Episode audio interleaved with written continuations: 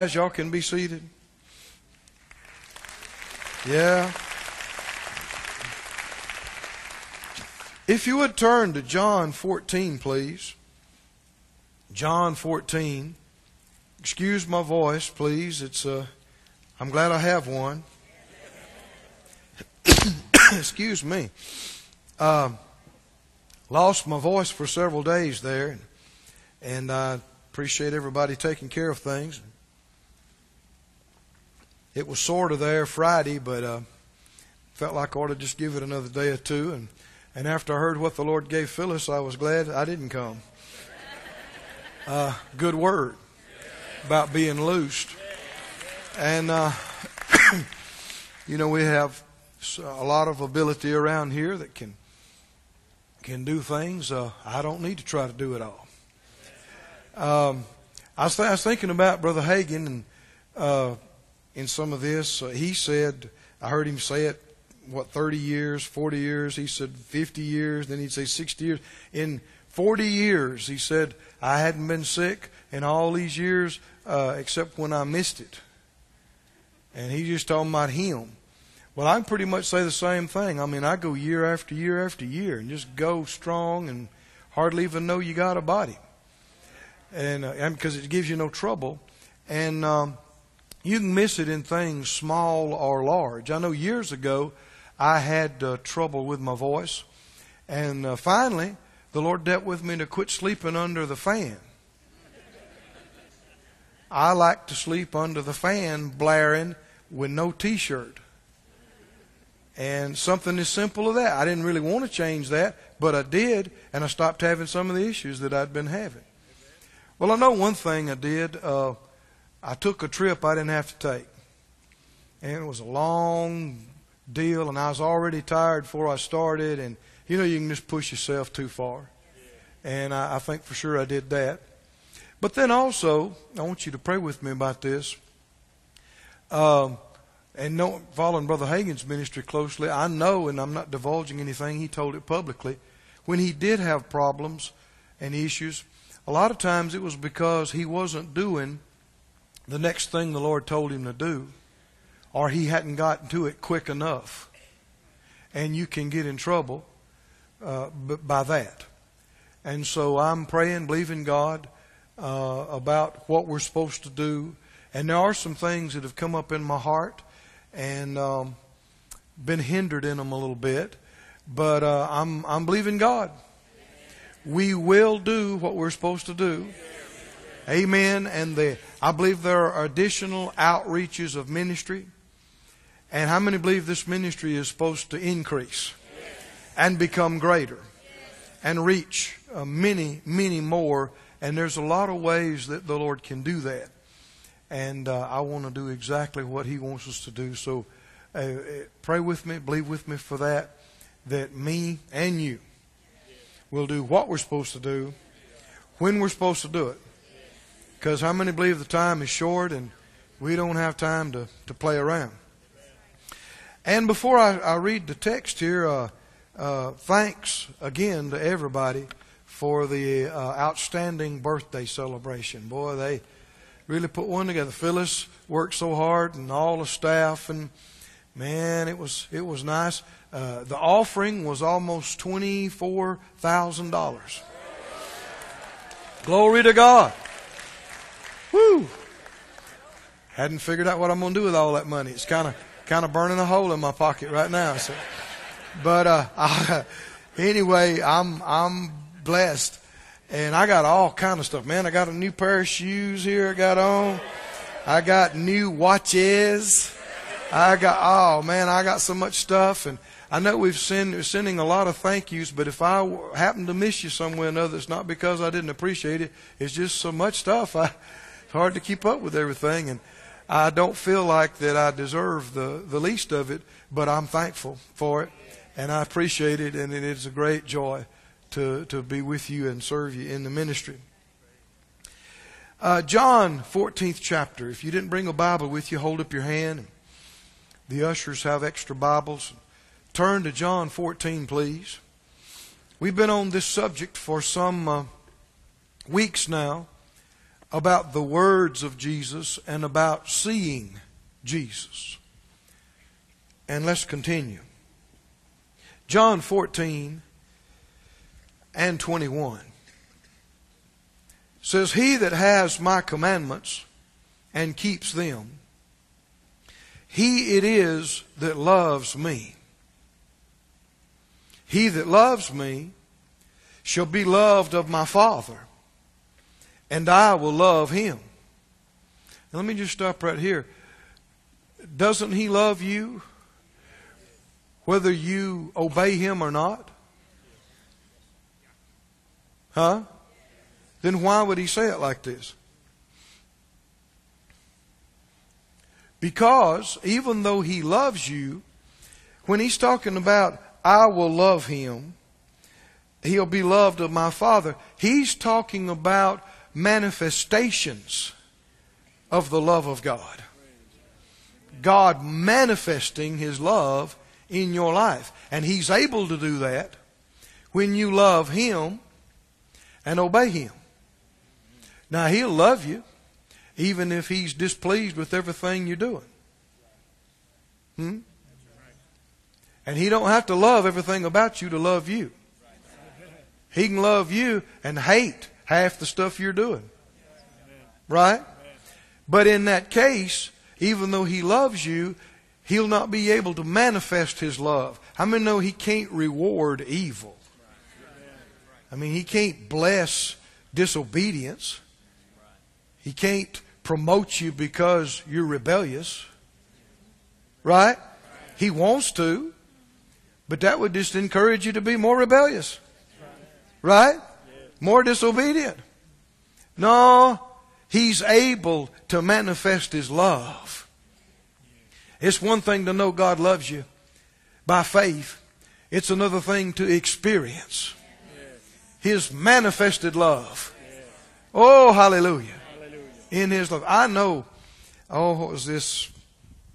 Nearly 30 years ago, an experience I had I, in prayer. I remember it vividly right now. I was in the floor in the first little rental house that Phyllis and I ever had, in the middle of the night or early morning, I guess it was, praying, praying about a specific minister friend that I knew that was really going through some stuff, and they felt hard at me about some things, and and, and I just, the love of God came up in me towards them. And I was praying for them. I said, Oh God, you know, help them to see what's right. And, and, and whatever they need. And, and I prayed in tongues. And as I laid there and prayed for them, I began to experience, I, I won't say the fullness of it, but at least a measure of how God loves them. Oh, ah, oh. Ah. It's, it's, it's hard to describe. I mean, the love of God welled up in me till it's like I couldn't contain it. And just went towards them uh, in my praying for them. And then I just lay there and basked in His love. And I, I laughed and I cried and I said, Oh God, this is where I want to live forever in this in this love. And you know that is our destiny. That is the environment of heaven is God's own presence and He is love. So this is one thing to talk about God's love and, and believe it by faith. Oh, but thank God, when you obey Him, when you love Him and obey Him, you're going to experience his love in increasing degrees beyond what you ever have. And our future is to receive and experience the height and depth, the breadth, oh, glory to God, the fullness of the love of God. It's what makes heaven heaven. Now keep reading. He said he'll be loved of my Father, and I'll love him, and will manifest myself to him. What's he going to manifest to us? Himself, who is love. Judas said, How are you going to do that, Lord? How are you going to manifest yourself to us without manifesting yourself to the world? Jesus answered and said to him, If a man loves me. So who's going to get God, Jesus, manifested to them in this earth? Not just the ones that believe on him. The devils believe and tremble. And they're not having God revealed to them. Hmm? It's not enough to just say, I believe in God. I believe in Jesus. What else must you do? You must love Him. Love Him. And how do we know if you love Him? If you love Him, you love what He says. You want to do what He says. Right? His Word, His desire, His will is your command. It's your life. You say, Lord, I delight to do your will. Whatever you say is right. And it's right for me. Somebody say it out loud. I love him. I love his words. If you love his words, you will keep them. You'll remember them. You'll treasure them. You'll do them. You'll do them. And when you do that, tell me what's going to happen. What's going to happen when you do that?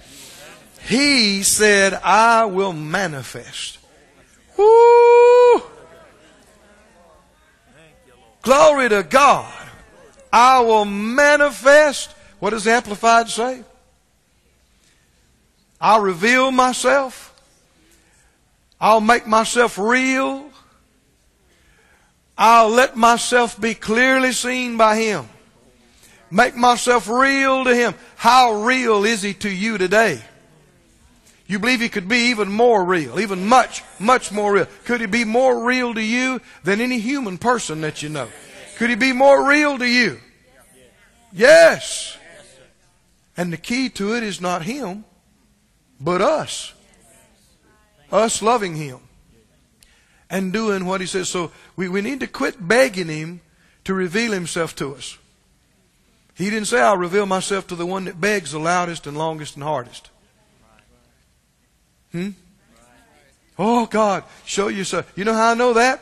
I must have prayed that a thousand times. Finally, I had to go, psh, psh, quit it, boy. And you know that, that is man in a nutshell. Always trying to get God to do it our way and ignoring what He told us to do. Oh God, we'll climb the highest mountain. We'll swim the ocean. We'll fast 135 days. Oh God, oh God. He said, I told you. Keep my words. Oh Lord, we don't want to do that. We want to fast. We want to pray. We want to beg. We want to. This is humanity in a nutshell. Well, he's not going to change. Let me go over that again real slow. He's not ever going to change. So if you're going to get results, you have to forget about all the stuff you thought and you got to come back to what he said and do it exactly the way he said. And how many know when you do what he said, can you count on him doing what he said? Oh, thank God. So we've been going through the book of John. We've been looking at the red letters. We've been looking at the words of Jesus. And we've been stirring ourselves up. Do we know what he said? Do we treasure it? Are we doing it? Can we do it better? And we've, uh, you know, sailed all the way through to chapter 10 now. Just clipping right along. And go back with me, if you would, John chapter 10. Oh, I didn't give you a good report. I know how y'all like good testimonies. Uh, the airplane uh, has been receiving its big inspection every so many years. They have to have big inspections. And what that means is, man, they, they take them apart. I mean, you wouldn't want to see them, what they do to them, and get back in them and fly them. I mean, imagine your car, you know, every so many years you have to take all the fenders off and transmission apart and rear end out and all the glass out and and, and you know, and put it all back together. And now here you, here's your car.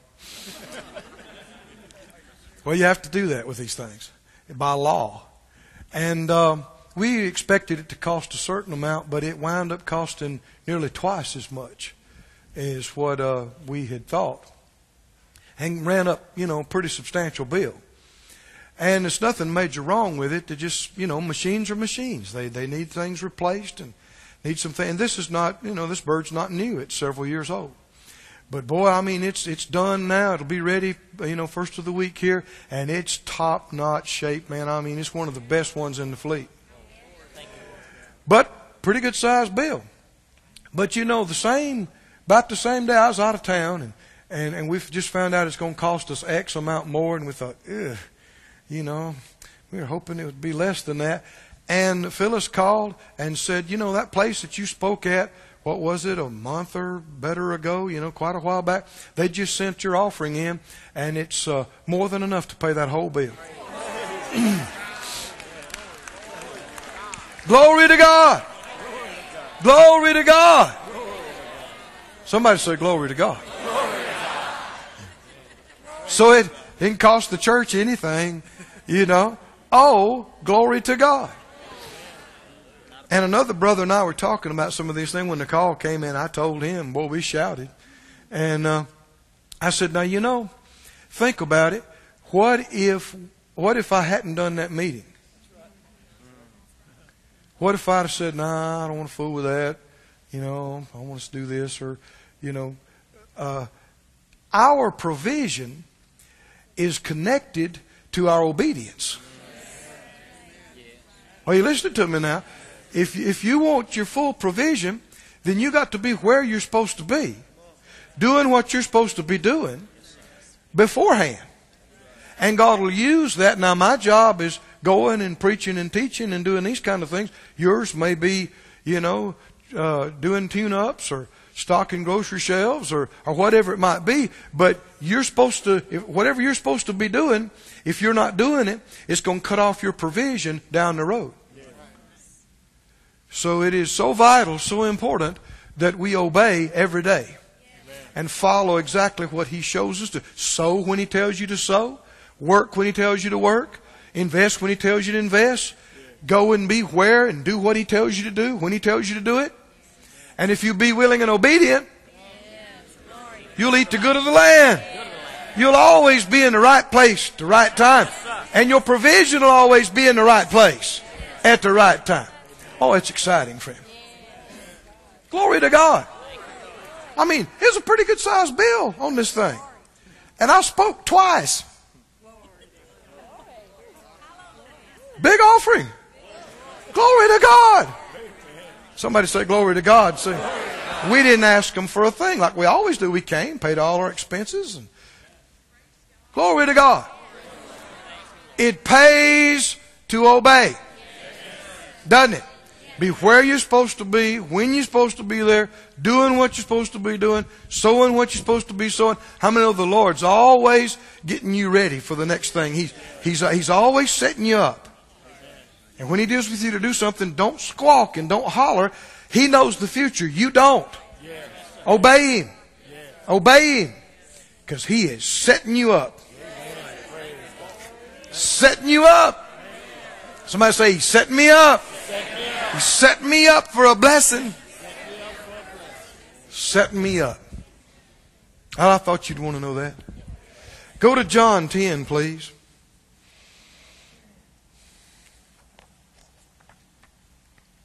John 10, we looked at this last time I spoke to you. I want to continue.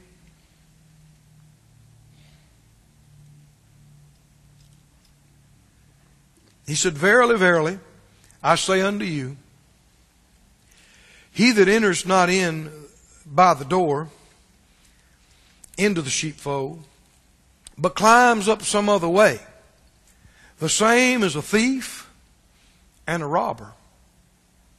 Now, thief is somebody who's sneaky and steals. They wait till you're gone and break out the back glass, sneak in under cover, steal your stuff. That's a, a thief. A robber throws a pistol in your face and, and forces you to give it to him right now. Either one of those is bad. And he said to people who don't come the right way, that's why they're coming the back door. Because of what they what they're there to do. The, when people are right, they come the right way. They come to the front door. They come openly, above board, honestly, forthright. No hidden agendas. When people are not right, they whisper in corners. They do deals under the table. They meet in the shadows. And you know why they do it? Because they're thieves and they're robbers. That's what Jesus said. Now keep reading. He said, But he that enters in by the door is the shepherd of the sheep. To him the porter or the gate guardian opens, and the sheep hear his voice, and he calls his own sheep by name and leads them out. And when he puts forth his own sheep, he goes before them, and the sheep follow him, for they know his voice. Now, friend, get that last phrase etched, seared, burned into your consciousness, and never say anything contrary to it. Are you his sheep? Yes. Then, according to Jesus, if you're his sheep, what else follows? You know, you know, you know his voice. Never say anything different. Say it out loud just for good measure right now. Say, I am his sheep. And I. Know his voice. Say it again three times. I know his voice. Know his voice. I know his voice. I know his voice. I know his voice. It'd help you tremendously if you'd say that another thousand times today. I'm seriously. Say it over and over again. I know His voice. I know His voice. I know His voice. Just go around your house saying, I know His voice. I know His voice. I know His voice. The Christians have not been taught this. They've been taught other junk. I, I don't know what the people I've had come to me through the years in desperation, in tears, saying, Oh, Brother Keith, would you pray for me? I just, I, I got this big decision I got to make. I got this big thing going up. And, and if I go the wrong way, it could mess up my life. And, and I just, I can't seem to hear from God. I've prayed. I've done everything I know to do and I can't seem to hear from God. I, I've fasted. I've turned in prayer requests and I've counseled with 40 different people and I'm more confused now than when I started and I just can't seem to hear from God. I just can't seem to hear from God. I don't know what the problem is. I don't know what the problem. I can't seem to hear from God. I can't seem to get it straight.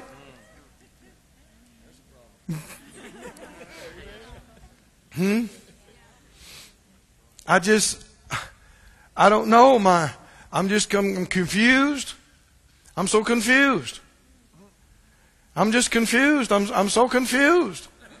And I can't seem to hear from God. I don't know why. Why wouldn't he talk to me? Why?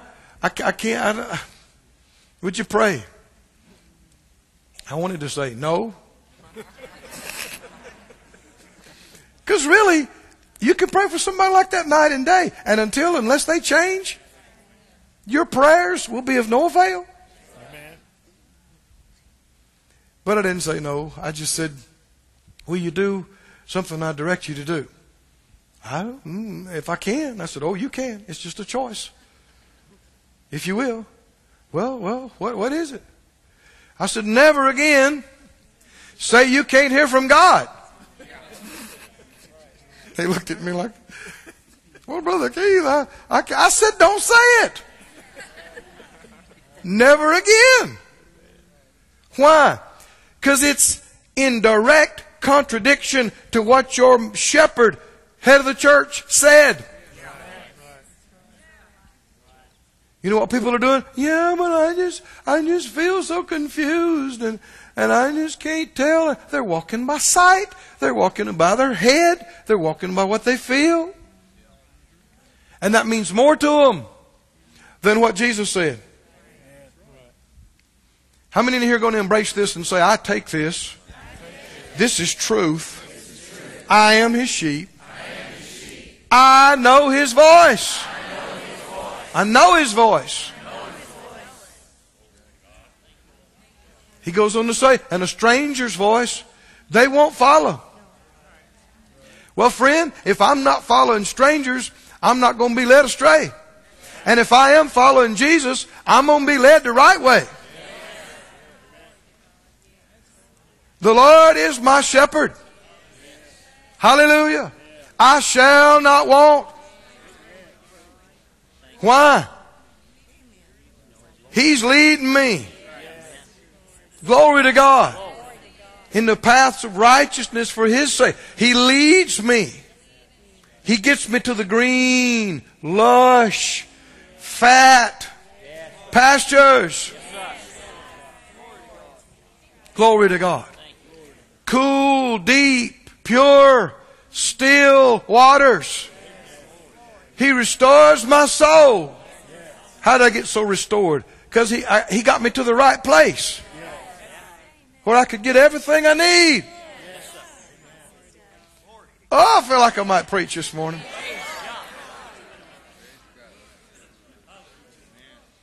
He's my shepherd.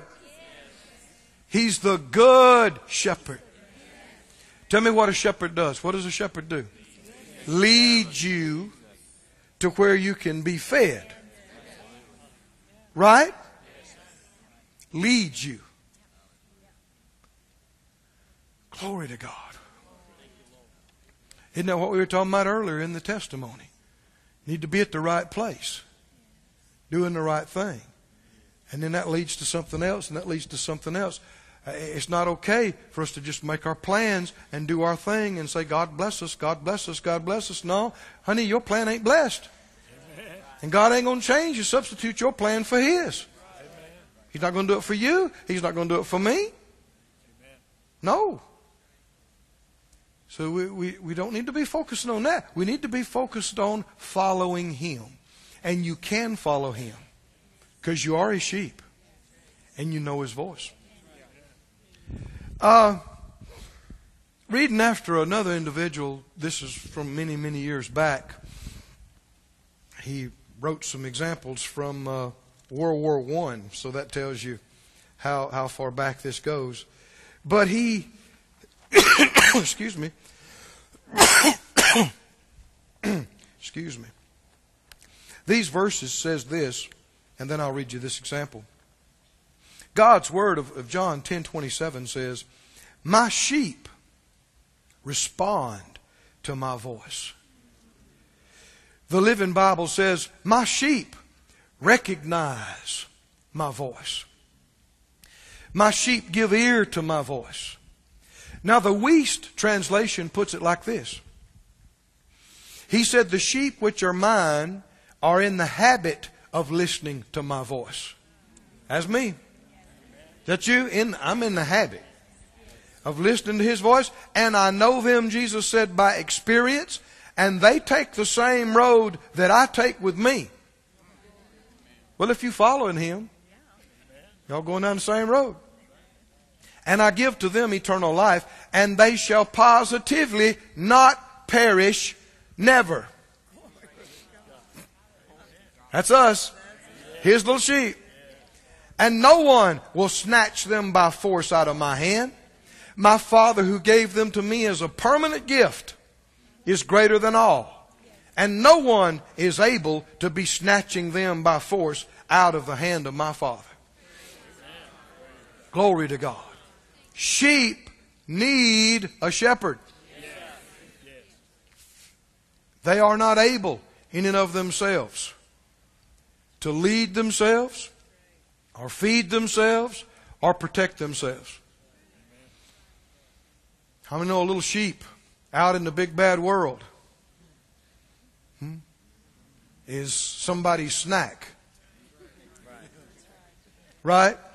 There are predators in the world. He mentioned specifically wolves, didn't he? Wolves. Wolves like nothing better than eating little sheep, like you.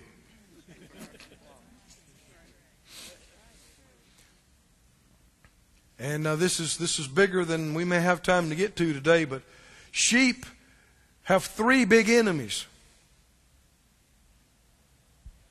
One of them is their self.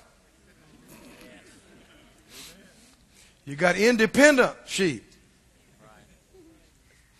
Oh, come on now. Y'all help me today.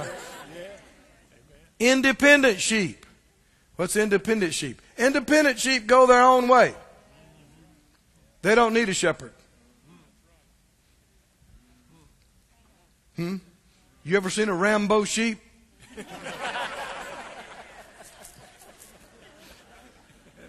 Gonna defend himself.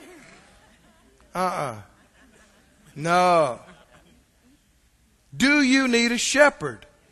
We all need a shepherd. Sheep need a shepherd. Independent sheep lead theirself off into trouble. They get theirself into situations where they're consumed, where they're destroyed. Second enemy of the sheep is wolves, predators, and they're around. And third enemy of the sheep is bad shepherds. Jesus talks about them. Hirelings, bad shepherds that abuse the flock and, and just use the flock and don't feed the flock and don't lead the flock. But I'm so glad I found the good shepherd. Hallelujah. The good shepherd. I, I, I didn't finish reading this to you. This individual commenting on this verse, my sheep uh, hear my voice.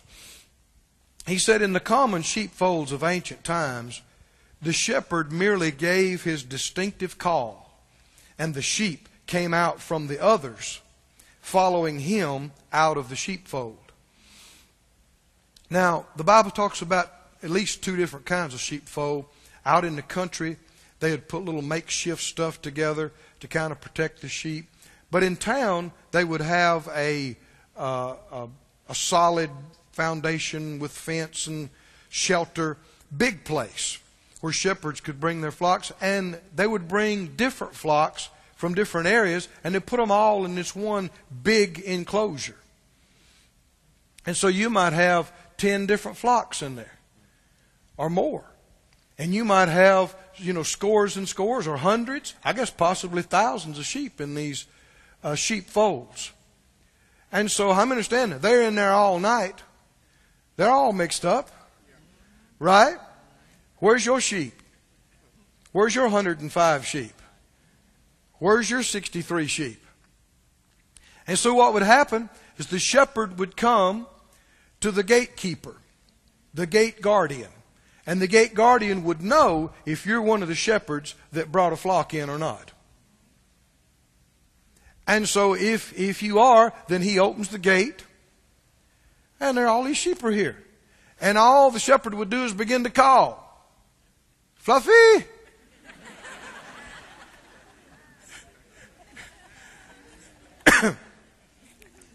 Biffy!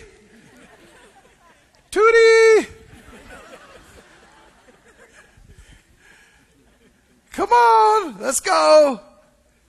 And your sheep, if you were their shepherd, would begin to separate from the others and work their way out and get to the door and come out. And it looked convoluted in the beginning, but eventually your little group would form up by themselves and just keep following you on out. Glory to God. Glory to God. And this is what he said. He said, sheep are experts at discerning their shepherd's voice. Glory to God. Hey, you don't know these sheep ever went to how to be led school?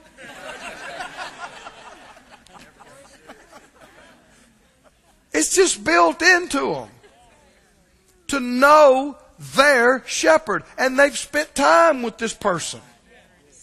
This man or this woman. Day and night. Spring and summer and winter and fall and every season and every situation, they've heard that voice. They've heard it calling them and leading them in the morning. They've heard that voice singing to them at night. They've heard that voice. And so no matter how many thousands they're mixed in with or what's going on, when they hear that voice, out they come. Glory to God. He said, sheep are experts at discerning their shepherd's voice. How about you? Somebody say, I'm his sheep. And I know his voice. He went on to say, during World War I, some Turkish soldiers tried to steal a flock of sheep from a hillside near Jerusalem. And the shepherd who had been sleeping woke up to find his flock being driven off. He couldn't recapture them by force. They're soldiers. He's a single shepherd. So he just started calling to his flock. The sheep listened and returned to their rightful owner, and the soldiers couldn't stop the sheep from returning to their shepherd's voice. Can you see them out there chasing them and trying, and they're just going through their legs and flipping out, and they couldn't do it. They couldn't do it. Oh, hallelujah. That's a picture of us. No matter what tries to distract us. What didn't he say? Nothing can pluck them out of my Father's hand. All we got to do is listen to him. That's all we got to do is follow him. And he'll keep us in a safe place. He'll keep us in a prosperous place. Glory to God. Go back with me over to John 10. He said, verse 5, a stranger they'll not follow. They'll flee from him because they know not the voice of strangers. Verse 7 Then said Jesus to them again, Verily, verily, I say to you, I am the door of the sheep. All that ever came before me are thieves and robbers, but the sheep did not hear them. I am the door. Notice it, he said the sheep didn't hear them. It, you can identify people by who they hear. Jesus said this. He talked about it. If you are of Him, you hear Him. If you don't hear Him, you're not His sheep. That's what John 8 says. John 8 47. He that is of God hears God's words. You therefore, he said, are not. You don't hear them because you're not of God. 1 John 4 6 says, We are of God, and he that knows God hears us. Now, when God's speaking through people, it's the same thing.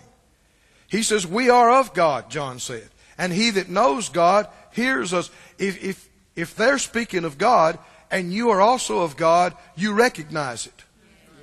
Don't you? And you want to hear it. He went on to say, He that is not of God hears not us. Hereby know we the spirit of truth and the spirit of error. You can identify who people are, whether they're His, whether they're not, by what they will hear or what they won't hear. I want to hear Him, don't you? He went on to say, I am the door.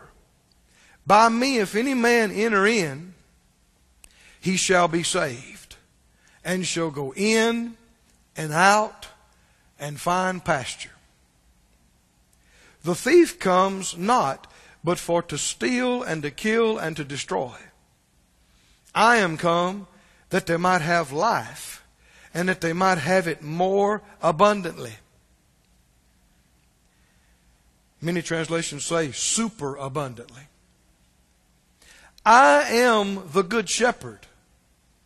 The good shepherd gives his life for the sheep. But he that is an hireling and not the shepherd, whose own the sheep are not, sees the wolf coming and does what? He leaves. He's gone. What's going to happen to the sheep? You know, you see over and over in the Old Testament and in the New the phrase sheep without a shepherd, sheep scattered without a shepherd. you know, Jesus, more than once, he looked over the crowds of the people, and the Bible said he had compassion on them because they were as sheep without a shepherd. What condition are sheep without a shepherd in? Yeah, lost, no direction. Are they vulnerable? No protection? What about their being fed? You see, sheep need, sheep left to themselves, I did a little study on this, they will do stupid stuff. If you, if, if you let them, the herd, lead the herd, they will do crazy things. I mean, one of them, if the lead sheep decides he don't want to eat, there's been cases where all the rest of them decide they're not going to eat either. They can starve to death. You know the saying, the saying some is, well, so and so jumps off the cliff, will you, will you do to it? Do it too? Uh, yeah, sheep will. That's why they need a shepherd. Right? They need a shepherd. But here he talks about bad shepherds. Now, the word shepherd, and when we hear the word shepherd, we think of pastors of churches, and that's part of it. But if you study the scripture, it also includes heads of families, heads of groups, heads of nations. Leaders, heads. And here he, he tells us about a, a, a shepherd who is not the right kind of shepherd. What is he? A hireling. What is a hireling? Hmm? Somebody that is only there for the pay. Right? Now, this has become a common thing in many walks of life, so much too that people don't even notice it anymore. And of course, people will be very adamant that a pastor of a church ought not be there just for the pay. Well, why is it okay for you? To be somewhere to do something just for the pay. Why would it be any, any more okay? And unless you've proven and demonstrated, how are you going to judge somebody else? I mean, it's easy to say, oh, you know, ministers ought not be concerned about the money. They ought not be concerned about the expenses. They ought not be concerned about, you know, uh, how this is going to come or where this is going to come. Well, how many meetings have you done? Hmm? How many budgets have you paid for? Hmm? Until you've done it, you don't know what you're talking about. It's full of hot air. You understand what I'm talking about? Oh, it's, it sounds fine and, and, and high and lofty thinking. And it is right. But it applies to everybody the same. Not just preachers, everybody. You're not supposed to work a job only because of the money. You're supposed to pray about where you're supposed to be working. Right? And if it's the right job for you, I don't care if it's half the money you used to make. Do it. Oh, I lost somebody. Now, I'm not telling you something I don't know about. We've done that. Phyllis and I have done this over and over again, and it has gotten us to some good places in God. I left my job and I went into the ministry and I worked 40 plus hour weeks for no, no salary. Month after month, year after year. It's one of the best things I ever did. Now, sometimes you got people that want to volunteer all the time, and the Lord told them to do this job over here. Well, that's not okay. Hmm? You can't do that and be blessed when He told you to be over here at this job. But for me, that was what was right for me. Eventually, they came and said they wanted to hire me. I had to pray about it. You said, You're joking. No, I'm not. I was doing so good, I didn't want to mess this up. The money was coming in. I mean, really, Phyllis and I were better off financially than we'd ever been. I thought, well, now I know I'm living by faith now. I don't want to quit living by faith. I don't want to go backwards. And I finally realized it was okay to receive the salary, and we made the changes. But then, you know, places in life where you made, uh, the Lord led you, same kind of thing. I mean, y'all know when we came here and started the church, we didn't take a salary for a while. And that's okay. The Lord tells you to do it. When, the, when your heart's right, you'll do it regardless of the money. The money will not be the determining factor. Now, everybody knows that's right, but it's far fewer people that actually live this way. I'm telling you, money is a big deal. And people, I've seen it over and over again. You, you talk about doing a meeting, you talk about taking a position, you talk about doing a job, and people want to know, well, how much is the money? And you can tell. It's, it's, it's going to be the determining factor for them. Well, friend, if you're led by the pay, you're not led by the Spirit. Is it true or not? Now, the laborer is worthy of his hire. Don't misunderstand me. The laborer is worthy of his hire. But I've seen people miss it. They should have got in. They should have taken the cut. They should have uh, made the sacrifice. And by now they'd be been a different place. But they wouldn't do it. Ah, I'm educated. I was making X amount of money in the world. Well, whoop de doo. You're going to miss the plan of God. Over $5 more an hour. You see people uproot their families, take them out of a good church where they got healed, where they learn how to be led by the Spirit, and move them across this country where there's not a place to go to church. Hmm? For $10,000 more a year. Led by the dollar. Led by the money. Oh, it's happening all the time. He said that's what, that's what happens with a hireling. Now you can tell the people that are not right, when it looks like it's going to cost them something, they feel led to do something else. When did this hireling get a revelation about his career change? Oh, come on, help me out, guys. When did he get a revelation that it was time for him to change jobs? When he saw a wolf coming. Right? That was his epiphany. He saw the wolf coming and he got a revelation. I'm not supposed to be here no more. So he immediately left. Left them in a bind. You know, Phyllis and I have talked about this. We have seen this. It, it's really, it, it's not funny. It's happened to us before. We've seen it with so many other churches and ministries. People jump out of their place and leave a gaping hole. And it's really tough because, you know, you want to, you know they're supposed to still be there. And now you got to believe God to put somebody else there. And you know they're supposed to be there. And you know they're not getting they're not getting their blessing. And if they're not where they're supposed to be, they're not going to do better somewhere else. I mean, if they were going on to bigger, better things in God, that'd be great. But how can you when you're in disobedience? Oh, friend, this is all over the place. Sometimes I scratch my head and wonder how God makes it all work. Because people have a will. And people are disobeying God. They're jumping out of their place.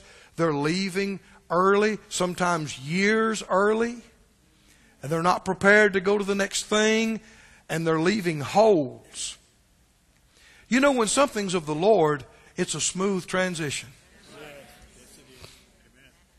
If it's really right for somebody to move out of that into something else, he's already got somebody else prepared over here moving them in. And it'll be a smooth transition. But when you see these things where these gaping holes are left and everybody's running around trying to, uh, you know, they got to do extra work and their, their job and that too, and it's just, it's a problem, it's a burden. Somebody missed God. And the Lord's gracious and He's merciful and He'll help you and He'll get you through. And the plan of God's not going to fail. Hmm? Somebody will obey Him. Sometimes it means people having to do extra work and pull somebody else's load too, but God will grace them for that and they'll get the reward for it too. I don't want anybody else getting my reward. And you see some of these, I, it's sad. I see folks 10 years later, 20 years later, they've moved over here, over here, over here, over here. They've spent all their money. They're in debt over to their eyes. They've had all kind of problems and they haven't developed. They're in worse shape spiritually than they were 20 years ago. Why? They're out of their place. They're trying to create their own ministry and their own thing. It's sad. It's sad. It doesn't work. Get in your place. Stay in your place.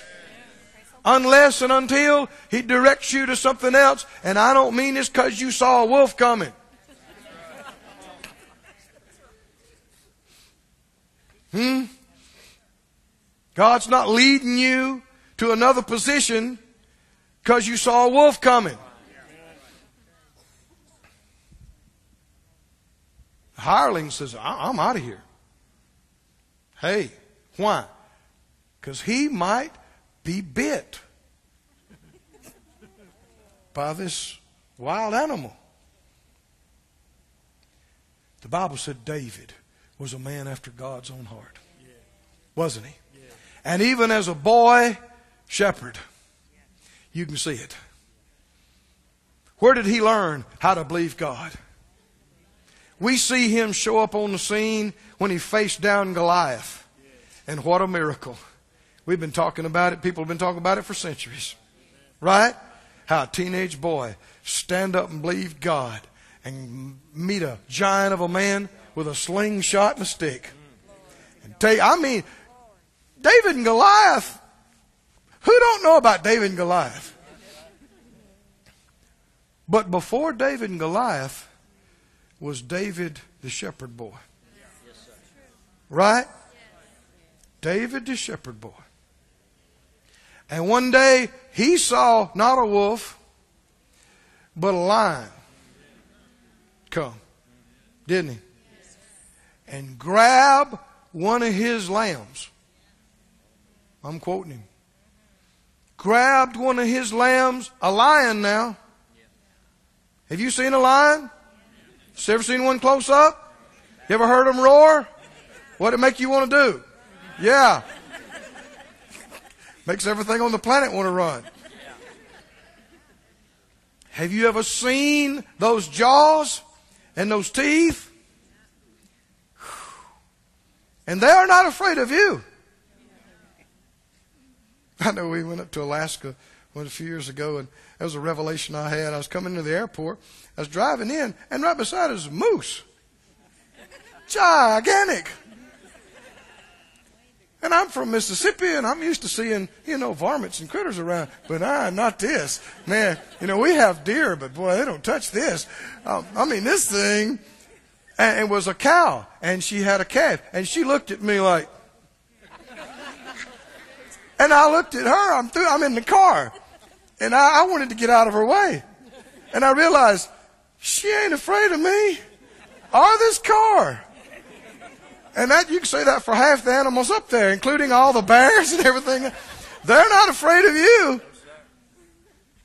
Uh, she looked at me like, "What's your problem? You better get out of here." And I did. Lions are that way. You ever try to stare down a lion? Forget it. You eyeball them. Can you imagine a young teenage boy? His lion has got his lamb in its mouth. And the shepherd in him. He wasn't a hireling. He didn't run away. He ran to. The Bible said, he said, he ran to that beast and he smote it and he took that lamb out of his mouth. Come on, can you imagine taking a lamb out of a lion's mouth? How many understand this lion has already decided this is his lunch? Right? You ain't talking him out of it. He would do that over one lamb. That is the shepherd's heart, isn't it? Face danger, willing to pay a cost, willing to pay any price, not concerned about his own safety, not concerned about his own needs. He did it again with a bear. And it was just the kind of man God was looking for to lead his people Israel. Exactly the same thing that make you a good shepherd with literal physical sheep will make you a good shepherd with spiritual sheep. People, you don't run. You're not afraid of paying a price. Paul said, I seek not yours, but you. He said, I'm willing to spend and be spent. Didn't he say that? Is that his heart? That's not just his heart, that's the heart of the master. Didn't he come and lay down his life for us? Yes. He wasn't afraid of death. He wasn't afraid to take our sin. He wasn't afraid to face all the judgment of mankind. The wolf, he was much more than the wolf. He saw every evil thing that could ever come against you. And he didn't run from it. He ran to it. Oh, hallelujah. He ran to it. And he took it. And he received it. For you. You. And me. How many would say he's my shepherd? He's my, he's my shepherd. And as long as you'll follow him and stay close to him, he'll protect you from every evil beast in this earth. And he'll lead you to the fattest pastures and the best waters. And you'll always be at the right place at the right time. And all your needs will be met. And you shall not want. Glory to God. And nothing and nobody can ever take you out of God's hand and rip you out of His protection and provision. Nothing can. Nobody can. Oh, does it stir you up at all? Stand up on your feet. Give praise to God. Stand up and give glory to God. Oh, thank you, Father. Oh, lift up your hand say, Thank you, Jesus. Thank you, Master. Thank you, thank you, thank you, thank you, thank you, thank you, thank you for letting me be your sheep. Thank you for being my shepherd. Thank you for being so good to me. Thank you, thank you, thank you, thank you, thank you, thank you, thank you. Glory to God. Now, the reason that we can be His sheep and be in, in this sheepfold of His is because He bought us. Didn't He? We're going to observe communion today. We're going to honor His body and His blood because that's what purchased us. Right? The precious blood of the great shepherd of the sheep has redeemed us and bought us back. We didn't deserve, we weren't worthy to be His flock and to, to receive His eternal protection and provision and blessing. But He bought us, bought us out of our bondages and fears, made us worthy with His own blood. Mm, mm, mm. So we're going to observe this. We're going to honor this today. Ushers, would you come right on? And uh, you can be seated again and sing.